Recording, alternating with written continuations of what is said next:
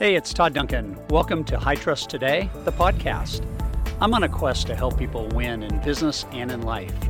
To do that, I know they must trust themselves, their relationships, their business, and they most certainly must trust their future. When you do that, you set in motion a universe of possibilities, and that journey begins right now. I just want to remind you that the clock starts now.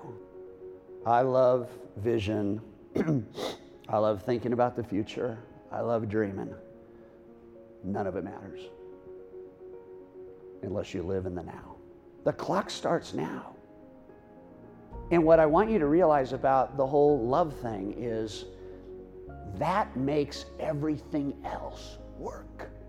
Explode it, make it larger than everything. Do the things that continue to say to the people in your life that you love them.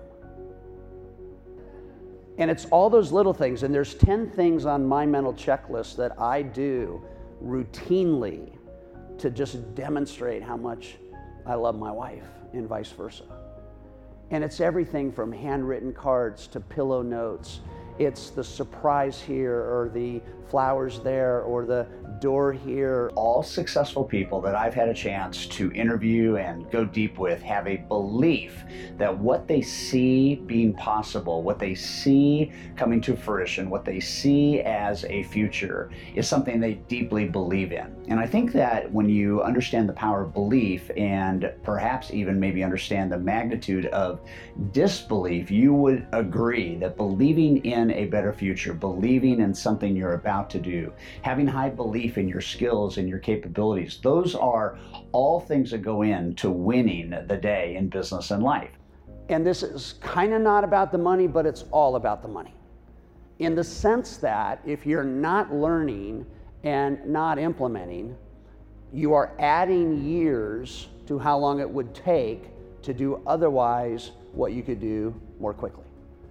The message is to go from no time off to eight weeks off. That's a function of learning. It's not a surprise. Wally came to boot camp. It's not a surprise that he implemented, not a surprise that he went from no weeks off to eight weeks off. But as he has indicated to you, he still needs to what?